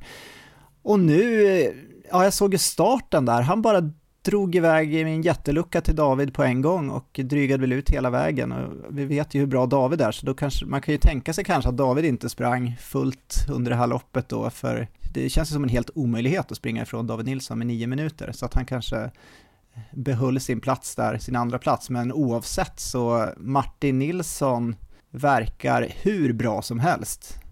Jag vet inte om han, jag vet inte vad han skulle göra på så här platta lopp. Han är väl extremt bra i, där det är kuperat och så. Men han måste ju springa otroligt bra när det är platt också. Det blir spännande att se vad han väljer att springa framöver. Han kanske dyker upp här i, i V M i friidrott någon dag. Ja. Typ guldet för Jakob Ingebrigtsen på fem tusen. Ja, men det känns lite så. Jag vet aldrig. Kanske den nivån han håller. Eh, damklassen då, trettio kilometer. Jenny Björnberg vann före en av våra första poddgäster, inte den första men typ topp fem, Petra Kindlund från Run Academy som har sprungit bra på många trail-up här i sommar har jag sett. Ja, men verkligen. Kommer tillbaks lite till, till tidigare form tror jag. Ja. Och sen Johanna Widarsson, Norbeck, trea, har ju också ganska nyligen eh, fött barn och så vidare på väg tillbaka ordentligt. Otroligt stark i uppförsbackar. Där ja. Jag har sett hennes rygg faktiskt på på något lopp. Och på fjärde plats hade vi väl också Jeppe Lundbergs sambo där, Sigrid. Just det. Sigrid Andersson. Um, nej men jättekul, väldigt imponerande av Jenny och roligt att Petra nu fick, ska man säga, lite revansch här efter Eco Trail. Hon var väl, råkade väl ut för någon felspringning där, eller vad var det som hände? Uh, så att jag tror att hon tappade väl kanske en pallplats okay. på Eco Trail, tror jag. Men nu... ja, men jag har sett hennes namn högt upp i resultatlistorna här nu när jag kollat i sommar. Imponerande insatser. Nu Erik ska vi prata med Kajsa Borman, en av våra två adepter inför Ramboll Stockholm Halvmarathon den nionde september. Nu är det ju knappt tre veckor kvar till loppet och det har varit väldigt mycket hopp och förtvivlan för Kajsa under sommaren då hon dragits med en krånglande vrist. Hon har ju dock hållit sig väldigt aktiv och tränat strukturerat en längre tid, så jag tror att formen finns där, vilket hon har visat på några pass den här senaste tiden. Vi tar in Kajsa Borman tycker jag. On your marks. Get set. Ja, men då har vi med oss Kajsa Borman. Hur är läget Kajsa? Det är bara bra tack. Tillbaks till vardag och jobb och att få in löpningen däremellan. Mm, har någon betongångest? Du spenderade ju typ hela semestern på, på fjäll och olika vidder och skogar och sånt där. Känns det okej att vara tillbaka i, i huvudstaden? Betongångest. Jo men det känns okej. Det är ju kul att komma tillbaka och eh, göra det man gör hemma också. Men när jag får sån betongångest så har jag en skog väldigt nära som jag går till. Ja, vad härligt. Um, mm. Sist vi pratade var ju inför, eh, du var i Norge och hade sprungit på Bislett och du skulle då antagligen springa Salomon tjugosju K, vilket du gjorde, vilket gick bra, utan känningar. Det pratade vi lite om i förra avsnittet. Men mm. eh, nu då, sen du kom tillbaks här från Åre var det ju sist. Eh, hur har löpningen känts och hur mår den omtalade vristen? Ja, det handlar mest om min vrist här. Um, nej men Salomon gick ju bra, men jag tror ju att det såklart inte var det bästa jag kunde gjort för vristen. Och några dagar efter eh, när jag körde mitt första löppass igen så kändes bristen lite grann. Mm. Så jag hade tänkt att nu är det frid och fröjd i och med att bristen inte hade känts på ett tag och det gick bra på Salomon, men så var det inte riktigt. Så att jag har ju fått anpassa träningen utifrån att bristen har känts lite till och från. Hur känns det då? Nej men såklart lite tråkigt med ett bakslag, men det känns också helt okej. Jag tror att vi har ett bra upplägg med att ja, men få in så mycket löpning som det går och en del alternativträning och att det förhoppningsvis kan hålla eh, för det tidsmål jag satt upp. Ja, härligt. Mm. Och det tidsmålet är ju under en trettio då på mm. Ramboll Stockholm Halvmarathon om ja, men knappt eh, tre veckor. Hur känns det just nu? Eh, ja, men det, det beror nog väldigt mycket på från dag till dag och hur liksom det senaste passet har känts och hur vristen eh, känns. Just nu känns det bra för att jag har precis gjort en vecka där jag ändå fått in ett kvalitetspass och ett lite längre pass då på femton kilometer som kanske inte är så jättelångt i sammanhanget. Eh, men där de passen har känts väldigt bra och vristen har varit eh, okej. Okay. Mm. Men vissa pass känns inte alls eh, så bra och då känns det hur fasen ska jag klara det här målet eh, som jag satt upp. Ja, men det är lite fram och tillbaka har det varit länge, vilket har varit frustrerande säkert främst för dig, men även lite för, för mig då som försöker ja. planera runt det här på något sätt och, och vi har båda funderat på om det är vettigt att, att fortsätta sats, satsningen mot eh, halvmaran, men, men man ska ju inte ge upp heller. Man ska inte göra något mm. dumt, men vi ska inte ge upp och eh, sista veckan har jag ändå tränat, vi har väl satsat på att hålla nere löpvolymen lite grann. Så du har sprungit mm. eh, ja, men drygt tre mil ändå på tre pass. Ett lite längre, ett lite kortare och så ett intervallpass då. Och där har vi testat in eh, halvmaratonfart i lite kortare, eller ja, kortare och kortare. Men, men nu den här veckan körde du åtta gånger en kilometer i eh, fyra femton fart va? Mm. Och så har du kört ett eh, kvalitetspass ja, alternativt och nu var det väl eh, vattenlöpning senast. Yeah. Plus att du cyklar en del till och från jobbet. Så du har ju ganska hög eh, träningsvolym. Eller du är aktiv mycket. Så jag tror ju yeah. att den här uthålligheten finns där. Så vi får se om den här specifika delen med att springa ganska långt i fyra femton kommer infinna sig. Men vi har ju lite tid kvar och vi fortsätter ju trappa upp tänker jag nästa mm. vecka. I alla fall att vi försöker försvåra det här eh, halvmaratonpasset. Jag har lagt in sex gånger en och en halv kilometer nu i halvmaratonfart. Hur känns det nästa vecka eller den här veckan? Jo men eh, kul att testa farten. Den känns ju än så länge ganska lätt när det är så pass korta intervaller i förhållande till halvmaran. Yes. Eh, och eh, nice då att eh, nu har jag ju kört två olika pass med halvmaranfart för en kilometer. Eh, så kul att eh, förlänga dem lite och se om det fortfarande känns så pass bra som det har gjort. Jag tror inte vi har varit inne på det jättetydligt i podden, men vi har ju snackat lite grann om vi eventuellt ska göra något typ av test, eh, kanske en vecka, tio dagar innan halvmaran. Yeah. Och eh, om det fortfarande känns väldigt bra den här veckan alltså, med bristen, det har ju varit eh, smärta ett av tio eh, senaste dagarna i alla fall. Så om det håller i sig så tänker jag att vi kanske ska köra ett eh, lite mer sista genrepspass där du mm. får känna på ja, men ännu lite mer då tid i halvmaranfart och där det kanske då är lite lättare att bryta, för jag tänker startar man ett lopp eh, så är det ganska mycket saker runt omkring som gör att man kanske inte riktigt eh, känner av exakt hur man mår, och det vore ju trist om du springer sönder dig på loppet. Mm. Så vi kanske ska ha ett test eh, alltså i nästa vecka då, där du får känna och funkar det så eh, blir det väl antagligen start, och känner du av det lite för mycket och behöver bryta där så kanske vi få avblåsa, eller om du yeah. kan jogga igenom, eller hur, hur vi nu gör. Men, men det är väl någon sorts plan.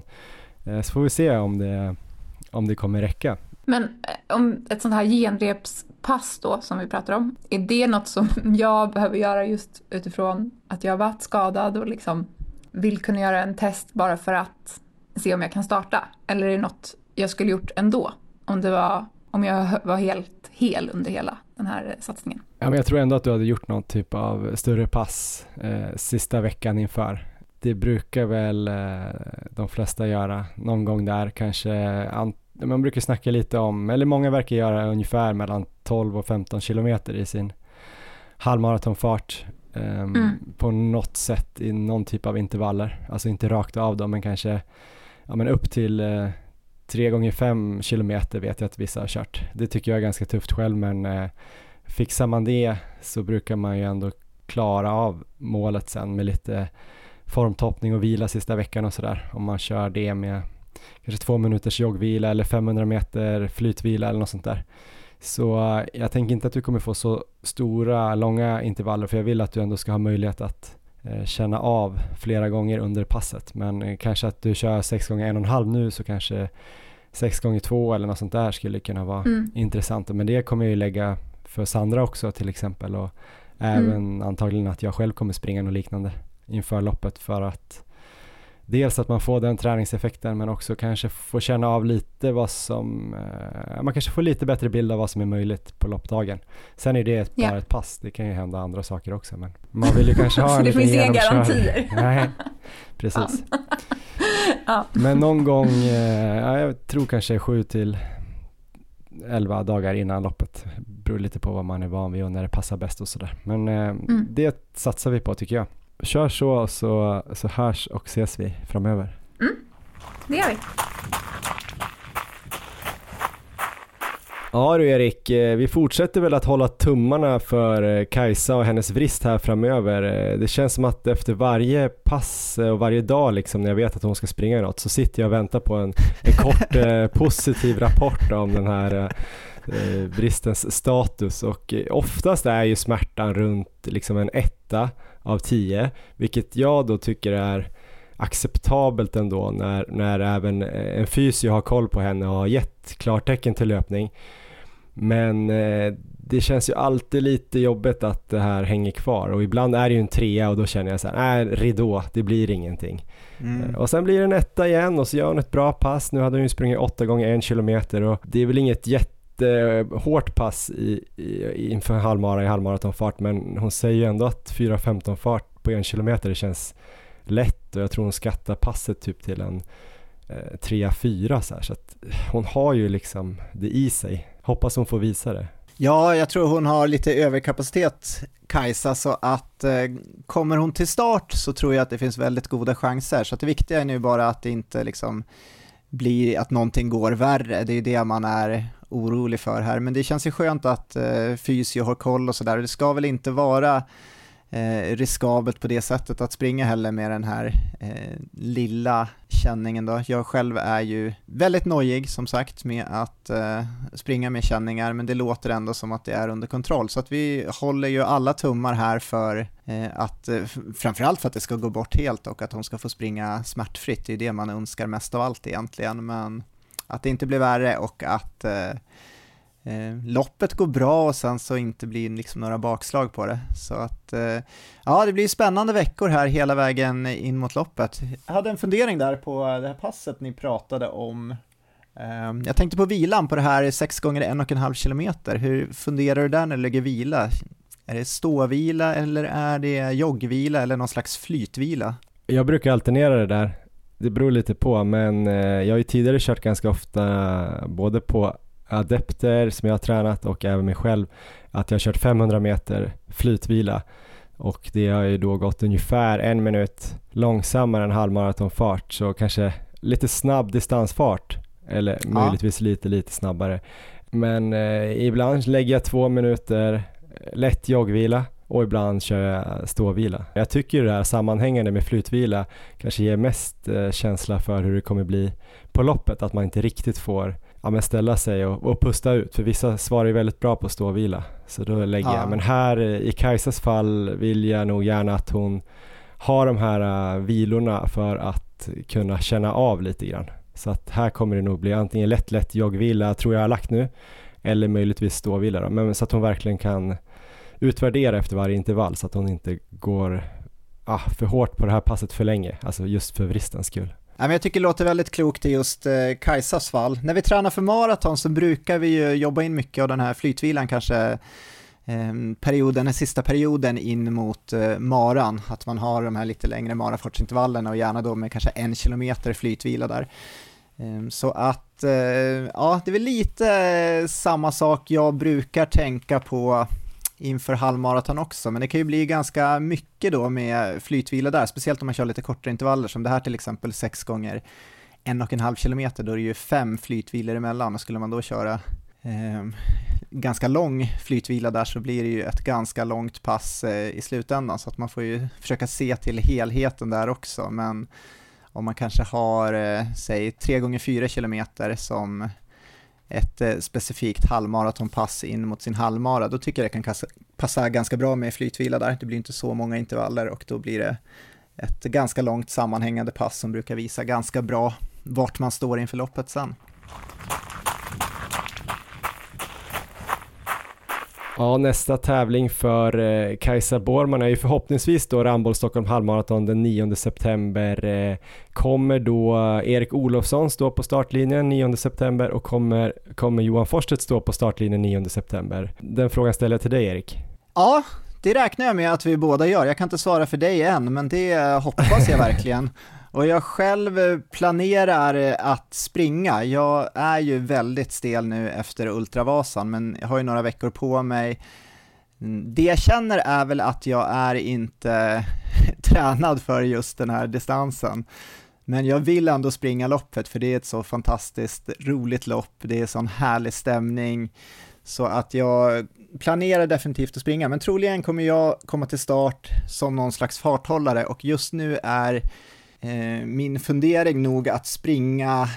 Jag har två duktiga adepter, två tjejer som heter Julia och Elisabeth, som båda nog kan springa under en tjugo, så att vi får se om de kommer gå för ungefär samma tid där, så kommer jag nog springa med där ett tag i alla fall. Får se hur länge jag kan hjälpa till där, det kanske inte är så länge i nuvarande slag, men Eh, någon slags eh, tre fyrtiofem-fart skulle jag kunna tänka mig att jag springer och farthåller i. Så är det någon här som lyssnar och är sugen på att springa ungefär i det tempot, så skulle man kunna ta rygg på oss där.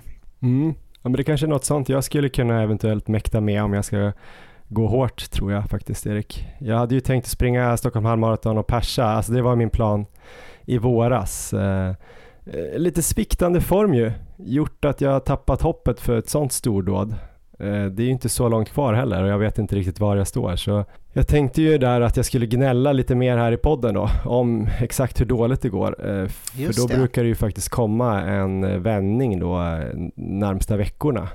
Så att, men det är kanske där jag borde springa också. Jag vet inte. Det har ju känts lite bättre sista tio dagarna här, Erik. Jag hade ett ganska segt tröskelpass ute i blåsten på Gotland i början av vistelsen där här mellan det här och förra avsnittet. Men sen vände det lite faktiskt. Jag vet inte om du har varit med om det där, men plötsligt så, så sprang jag alla distanserna, alltså distanspassen, typ samma ansträngning och puls som tidigare, men med bättre känsla i benen och typ så här tio femton sekunder snabbare per kilometer. Så istället för att ligga och så här harva på i fyra femtiofem eller fyra femtio kanske och, och känna mig lite så här att benen inte är så roliga, så, så var det ganska lätt i fyra trettiofem och fyra fyrtio och så här, och kanske ner fyra trettio något pass. Då börjar jag nästan känna att jag springer lite fort på distansen. Men det är ett bra ja. tecken tycker jag ändå. Försöker övertyga mig själv om att kroppen svarar lite bättre så här. Och jag har ju varit lite fundersam här under sommaren efter kanske Eco Trail åttio. Så här, har jag börjat träna för hårt för tidigt? Borde jag hålla igen på träningen för att ge kroppen chansen att återhämta sig ordentligt? Jag har till och med funderat på att kanske ta en hel vecka utan löpning och bara vila, typ någon typ av säsongsvila mitt i. Bara för att nollställa liksom allt. Men jag har inte riktigt gjort det, jag har kört på. Tycker inte liksom att det har svarat jättebra, men nu funderar jag då på att köra den här Ida Nilsson-stilen istället. Köra en vecka med, vad var det, tjugotre mil och fjorton tusen höjdmeter. Och sen bara se om jag får en kick på det. Vad, vad tror du om det, Erik? Nej, det tycker jag inte du ska göra. Men jag förstår att det funkar för Ida. Hon är ju grym och har ju hållit på oerhört länge. Så att jag tror hon kan fixa det, men inte många andra i världen. Och ingenting som jag vill se att du gör, Johan. Det ska vara ett kul, vad ska man säga... kul inslag i podden kanske, men jag tror inte det kommer bli bra långsiktigt, så att eh, vi kör inte den varianten. Men jag tror väl att eh, dels så kan du haft en, en svacka här bara, man kan inte alltid vara på topp och eh, sätta bra pass hela tiden. Jag tror alla kommer in i perioder när det går lite sämre ett tag, och det där brukar alltid vända. Och sen så det känns ju logiskt någonstans där efter Eco Trail, som ju var en extrem urladdning, det längsta du har sprungit någonsin.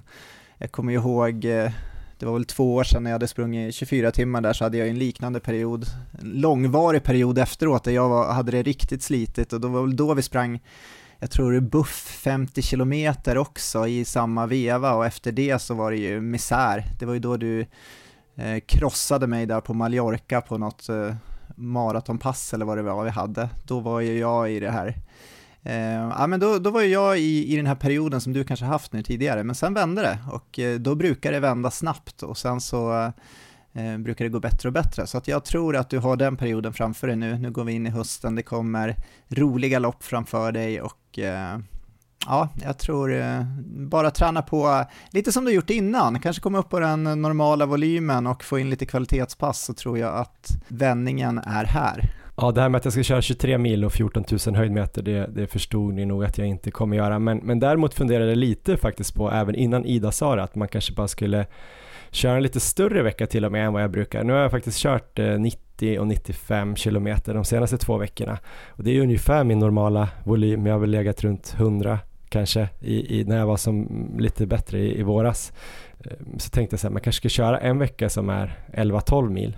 Och se om man svarar på det. Men nu kanske jag är lite mer bara att försöka trappa upp lite vecka för vecka istället. Det är det smartaste att göra. Men jag tycker det är svårt det där med att veta om man är liksom dålig för att man har tränat för mycket eller gjort något sånt där lopp. Att det liksom fortfarande att man är sliten. Eller om man är dålig för att man har tränat för lite. Förstår du? För att det blir ju lite att jag tränade lite mindre efter Eco Trail. Och sen har det varit semester och så. Man, jag kanske inte har kunnat fokusera tillräckligt mycket på löpningen eller vad man ska säga, haft massa andra roligt så här. Eh, ja. Och då börjar man känna efter ett tag så här, för jag svarar fortfarande inte, men någonstans där kanske är så här, nu svarar jag ju inte för att jag har ju inte så bra träningsbakgrund nu de senaste fem veckorna. Från början kanske det var för att det var Eco Trail, och man vet ju aldrig när det där övergår från att vara det här att man fortfarande är sliten, eller att det är, ja, nu är det för att jag inte har tränat så himla mycket eh, kontinuerligt en längre tid. Så att eh, mycket fokus tror jag framöver på eh, några punkter här, Erik. Sömn, ja. Mindre stress och färre bollar i luften eh, generellt i livet. Bättre planering har jag skrivit här. Få tid till träning. Inte stressa igenom träningen. Känner att det är mycket pass som jag bara okej, okay, nu måste jag dra ut innan läggning här. fyrtiotre minuter och så, och så springer jag lite halvstressad även på passen. Det, ah. det, det skulle jag inte råda någon.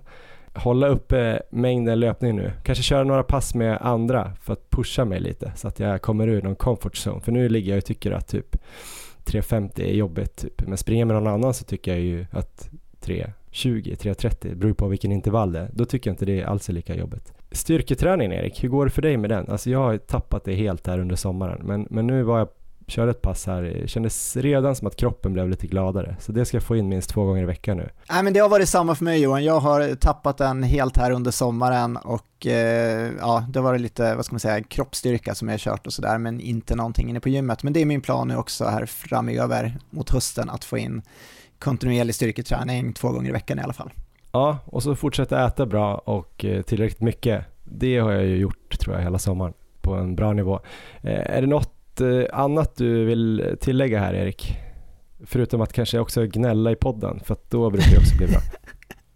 Ja, nej, men det är viktiga punkter alltihop tycker jag, så att det, allt det där tror jag kommer ge massor. Sen så jag ser ju fram emot den här perioden när du får det lite lugnare med allting runt omkring. Jag vet inte riktigt när den perioden kommer och vad det är som liksom ska till, men du pratade här om någon vecka med elva tolv mil. Ja, min, min dröm för dig är ju att du ska kunna komma upp där och få en period där, att du kan få in liksom ett block där du ligger och tränar på elva tolv mil. Jag tror det skulle kunna ge en oerhört stor utveckling, men jag fattar att det är svårt med livspussel och sånt, men när den dagen kommer, då kommer det gå fort. Ja, ja, men den kanske kommer här eh, framöver. Jag har redan börjat smida lite planer längre fram, som jag brukar göra när jag är lite dålig, men det är ju kul att ha lite planer längre fram eh, och eh, liksom drömma om. Ja, men då ska vi börja runda av här då, Erik. Vi ska påminna om några saker. Träningseventet där, eller träningspasset, på tisdag nästa vecka. tjugonionde augusti alltså, mellan arton och nitton. Samling vid Sjöhistoriska museet i Stockholm. Adidas är där och visar skor. Jag tror Vitamin Well skulle langa lite dryck. Och vi kör då en intervallstege borta vid Djurgårdskanalen, tänker jag. Vi joggar bort dit. Och kom gärna lite innan arton då, så det inte blir så stressigt. Eh, Stockholm Run Club är också där och erbjuder lugnare distanspass i olika farter. Vi kommer också hålla ett pass veckan efter sen, Erik, femte september. Då är det bara du och jag och typ Adidas. Och så tror jag att Enervit skulle komma dit och snacka lite energi inför och under halvmaraton. Då kommer vi köra ett pass som eh, passar väldigt bra, tänker vi, fyra dagar innan ett halvmaraton. Så det blir väl kanske det här som är lite sista hårda, fast inte jättelånga passet då.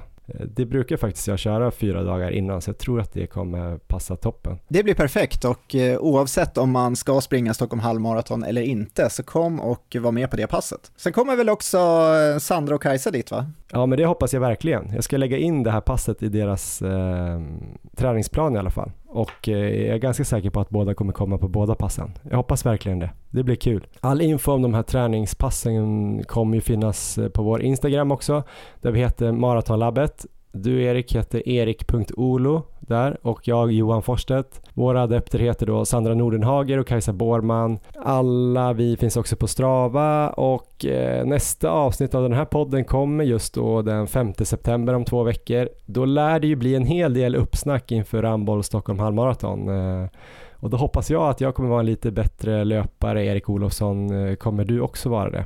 Jag kommer vara lite smidigare löpare än vad jag är just idag. Det kan jag utlova i alla fall. Så får vi, får vi se hur det går fram till dess. Men eh, kul, vi ser fram emot det. Tusen tack för idag, Erik. Ha det bra, gå och gör lite yoga nu. Det ska jag, tack tack.